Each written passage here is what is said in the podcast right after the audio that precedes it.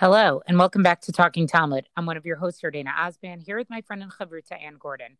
Our daf today, Masech Pesachim, daf Pei Tet, page 89. The Gemara is in the middle of an interesting discussion where you have five people whose Korban Pesachs got mixed up with each other. And they discovered later on that one of the hides had a blemish on it, had some sort of moon that actually would have disqualified that animal from being a kosher Korban Pesach and they sort of need to figure out what to do because, in other words, four of the Pesachs are valid, one of the Pesachs is not valid, and how do you solve this problem? In other words, someone's going to have to bring a korban on Pesach Sheni or something like that. And so, one of the solutions that they come up with is to have a Kohen join their group and sort of say, like, I'm bringing, uh, sorry, have a Kohen join their group for the Pesach Sheni and say either this is a Pesach or it's a Shlamim and that's because you, they couldn't just bring a shlamim because there's a particular part of the shlamim that the Kohen has to eat. Um, and the Gemara uh, sort of ends up, you know, rejecting the idea that five owners could basically, you know, designate some type of offering and say that it's either a Pesach or it's a um, or it's a shlamim. And then the Gemara asks the following interesting question. So it says, Elamishum dekami ma'et ba'achilat shlamim right? Maybe you can't do this approach, right? That each owner would, you know, uh, you know, that they would do this thing where either it's a shlamim or it's a pesach because you're lessening the amount of time that there is to eat the korban shlamim. Dilu pesach liyom bilayla because a korban pesach can only be eaten one day and one night have passed. But a shlamim actually you get two days and one night. So you're sort of not allowing the shlamim to be consumed over the full period of time that it could normally be consumed. And then the Gemara introduces an interesting concept that we haven't seen before, right? The the nate moter ha-pesach, right? And so they, um, right? They bring this thing. Maybe they should bring a residual Pesach. That's sort of how the English translation, it's you know, says it. The nema, and then they would say, "Edd balmum." If my original Pesach was blemished, Pesach. Then this animal which I'm bringing now is going to be the Korban Pesach for me. Tamu, but if my original offering was pure, right? It didn't have any type of blemish. Now have a ate hashta shlamim. Then this ant, this animal that I'm bringing now is a shlamim. Demotar Pesach nachal liyom echad. And then this should be okay because the residual Pesach, right, could only really be eaten for one day and one night. Now, I was very taken by this because we have not seen this concept of a residual Pesach. And the idea of what this is is that each owner would sort of take some unconsecrated animal from before and says that either this is a regular Pesach or it's sort of a residual Pesach. And what the residual Pesach is, is that it's a korban that's designated as a Pesach um, but it can't really serve as one anymore. So let's say you lost your Korban Pesach and you didn't find it until you shechted the substitute. That original offering basically becomes a residual Pesach because, in other words, you can't really use that offering um, any anymore. And sort of the idea is that the residual Pesach was never really uh, a regular Pesach in the first place. And so here, this residual Pesach would really become a shlamim, but it sort of resembles the regular Pesach in that it can't be eaten, you know, any more than one day and one night, the way that a regular Pesach would. So I, again, I thought this was interesting that this concept of residual Pesach did not turn up until, uh, again, we're on page 89, right? Peitet. Um, and I don't know that it actually appears anywhere else. I actually tried to see if it does, and I'm, I'm not quite sure that it does. I really didn't find that it's a lot of a discussion. Um, so to me, this just seemed like a halachic concept sort of thrown out here without any introduction. Fine, the Gemara does it all the time, but not even like a brisa support of it. Do you know what I mean? Like, I'm not sure where this came from. So I don't have anything insightful to say about this. I'm more just saying I'm really struck by a question here. I don't understand where this comes from or what it is exactly. So this may be too glib, but I think the reason it's not elsewhere is because it's here, right? There are some times where the Gemara pulls things together from all different disparate kinds of places, and because there's implications for other cases and so on. And I feel like, well, this is here. Maybe it isn't anywhere else. Um, right. I think this is the have... passage about it. Right. And then the Gemara basically goes on, you know, to basically say, is this, you know, the chima frishins chilalu mutarot, right? Can you even designate a residual offering in the first place? And then it sort of gets into a, uh, you know, a question about this altogether. And, and it, it kind of rejects it in the end, right? That really in the end, this type of thing, uh, you can't really do anyways. And then, and because it has to do with how much the blood would have to be, you know, the difference between what you do with the blood between a Pesach and a Shlamim. So I wonder if they don't actually go much farther with it because in the end they ultimately sort of reject it. Um, and that it's really just more a halachic concept on the page for a solution for a particular type of problem, which is this problem of having, you know, a korban, an ownerless korban that you're not sure who it belongs to. You know, it belongs to somebody in this group of five that you can no longer use. And then the question becomes like, okay, how do you bring another korban pesach? So the other, the only other very small comment I would make is um, just as a possible an alternative translation to motar here, right? The residual korban here, I have seen it translated, and I think that I think that it, I think the contrast. I think we need both translations to really understand what's going on. Is that it's a surplus, right? Meaning it's on the one hand it's left over, but on the other hand it's extra, and I feel like that might also be one of the reasons that it's not particularly discussed elsewhere because because for the most part, as far as we've discussed and as far, far as we know, right, the Korban Pesach was, you know, there, the goal was to make sure there was enough to go around, and there, you know, I don't know that there was such a concern of so many being left over or extra, as the case may be. Um, I just want to talk briefly about what happens immediately after this discussion, Yardaina, of what you've just outlined, which is what I mentioned yesterday about the fact that there's a distinction between the way a man brings a korban, and specifically a korban pesach, and the way a woman would bring a korban pesach.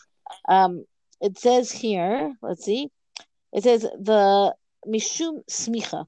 We're talking about. It's really brought as an example of a distinction between the korban pesach and the extra surplus residual korban pesach, right?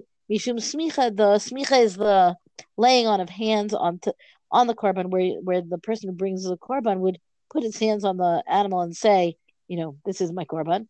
The ilu pesach lo by smicha. The korban pesach does not require smicha yadayim, that kind of laying on of hands.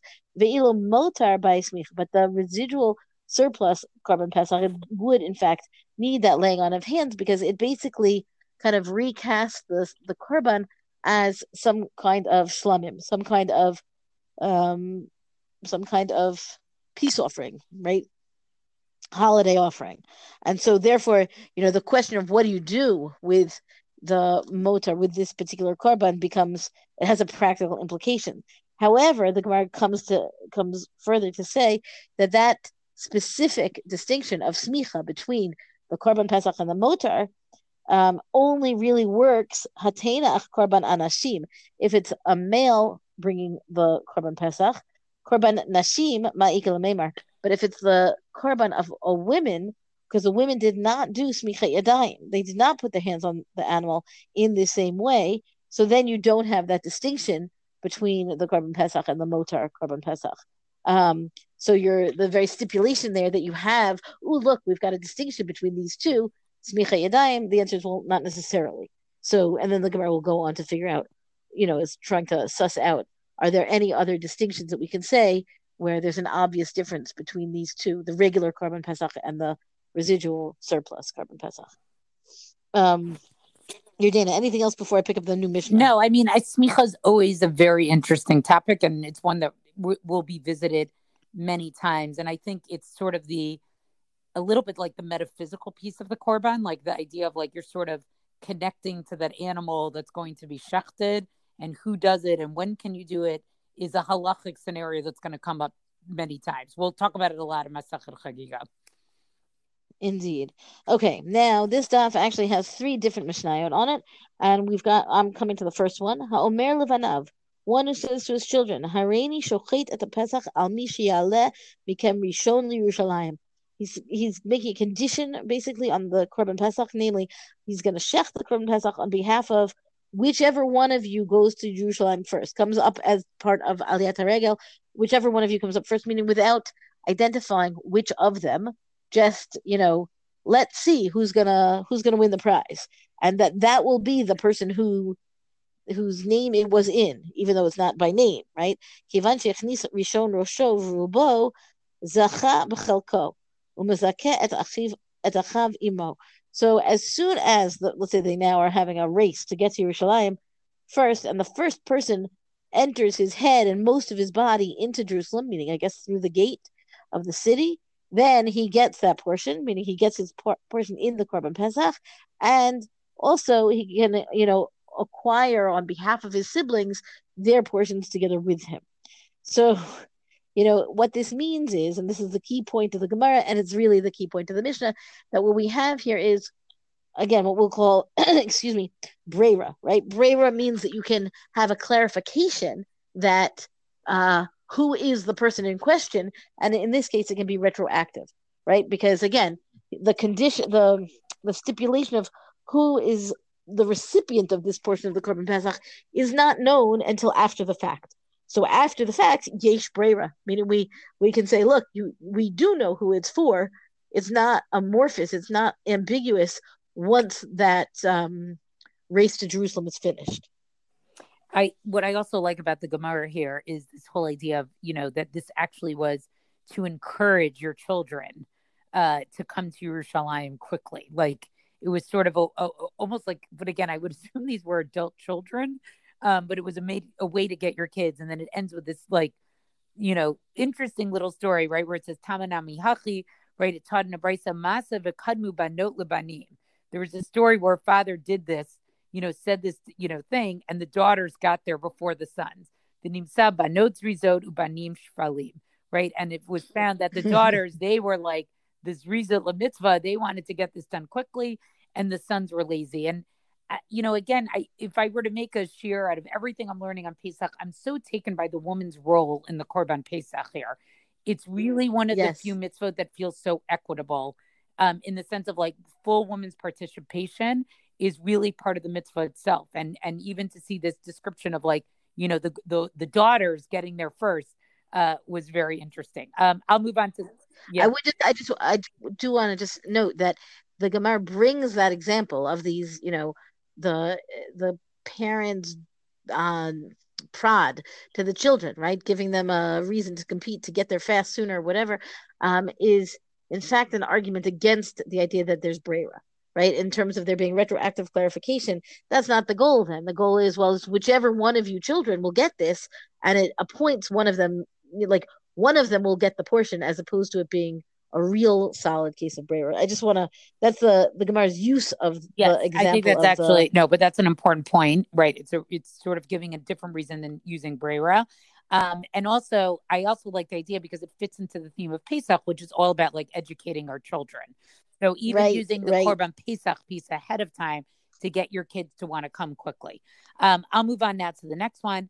Liolam nimnanim alav, right? People can always be registered for a korban pesach. As long as there's at least a kazayit for each and every person to eat. Nimnim et mimenu And people can continue to be registered or withdraw from it until it's actually slaughtered. So I kind of looked at this like the funny way would be like, you know, um, maybe in our younger days and like our college days where you sort of were, you know, did you get a better invitation for Shabbos kind of a thing? So is it like you got a better invitation, you know, for like this group as opposed to that group? But that, but you, there's this energy to the Mishnah, you know, of like parsing out every single piece and also like, you know, are you in? Are you out of the group? Did you switch the group? Did you not switch the group? You know, things like that. And Rabbi Shimon Omer, Achi Yizrok Etadam. No, it's until you actually throw the blood on the altar itself. And the Gemara basically goes on to discuss here, um, this is the only brief point that I'll make, is that what he's talking about, Rabbi Shimon, is withdrawing from the Chaburai. So you can only join it up until the point that it's shechted. But in terms of withdrawing from it, you have an opportunity to do that um, until it is, uh, you know, until it is actually slaughtered. Uh, sorry, until the blood is actually um, uh the till the blood is thrown so that's really the distinction of what's being made here and that sort of makes sense like once it's killed you know once the animal's shechted you can't really draw that group whether you eat from it okay you have a little bit more time until the blood is actually you know, placed, you know, thrown onto the altar itself, onto the Mizbeach. So Mishnah number three is also about the group. Uh, somebody who is registering for a particular Korban Pesach and then registers his friend with him, right? So that now he's basically registered two people for the same Korban Pesach. Now, what happens to with the rest of the group? Rasha'in b'nei chavura lo etshalo v'hu ochel mishalo v'hein ochlin mishalahen. So then the rest of the group can give him, meaning the person who did the including, meaning he was there and he included the additional person, they can give him just his own portion, which was, you know, originally supposed to go to him anyway. And then he, the extra person, can eat from his portion, meaning the portion that was added, the portion of, let me say this right, there's too many he's. Let's give them names, right? So Ruvain registers Shimon, and the whole rest of the clan says, okay, you, Ruvain, get to have yours. Now Shimon gets to have some of Ruvain's, right? He can't, he doesn't, he can't take from the rest of the group if the rest of the group did not allow or did not include him. Just because Ruvain registered Shimon, that doesn't mean that everybody else accepted Shimon into the chavura. So again, um, b'nei chavura litain lo et. They can give Ruvain his, V'hu Shimon ochel mishalo of Ruvain's. He eats from Ruvain's.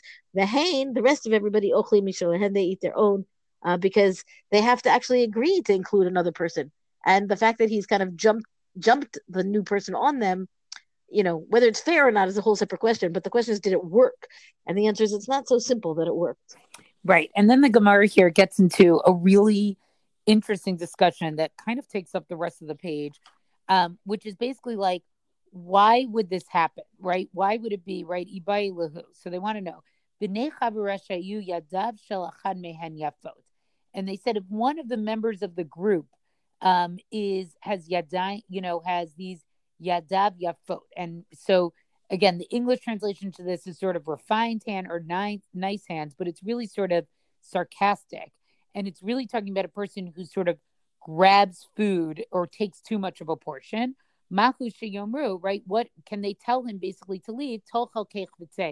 You know, go out and don't eat with us. In other words, we're going to give you a little bit of the food and you're going to go and you can't eat. And then there's like this very long discussion about this type of person who eats like this um, and also not just even with the Korban Pesach, but even uh, just somebody who's regularly eating and whether or not you're actually allowed to tell a person who takes a little bit too much food um, if they're really allowed to eat.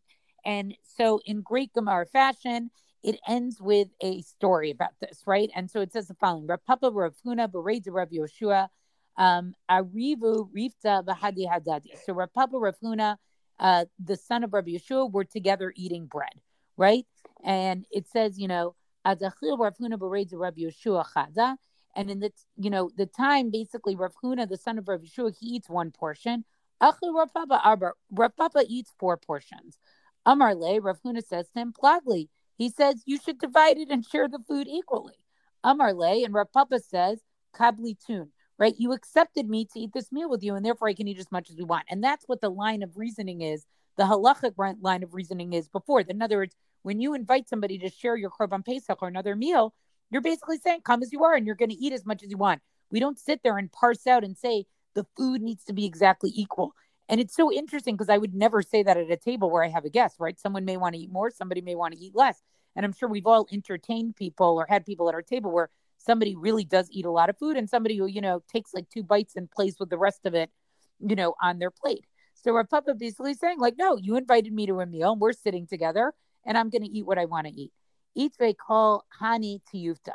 So Rav Huna then basically says all the objections, all the sources that were quoted in the Gemara beforehand, which says that the group can basically tell this person who eats too much, the glutton, you can go ahead and leave.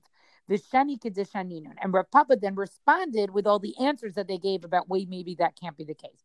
Litave, and then Rav Huna challenges him, right, with the third source, that last source that says, B'nei Chabura, right?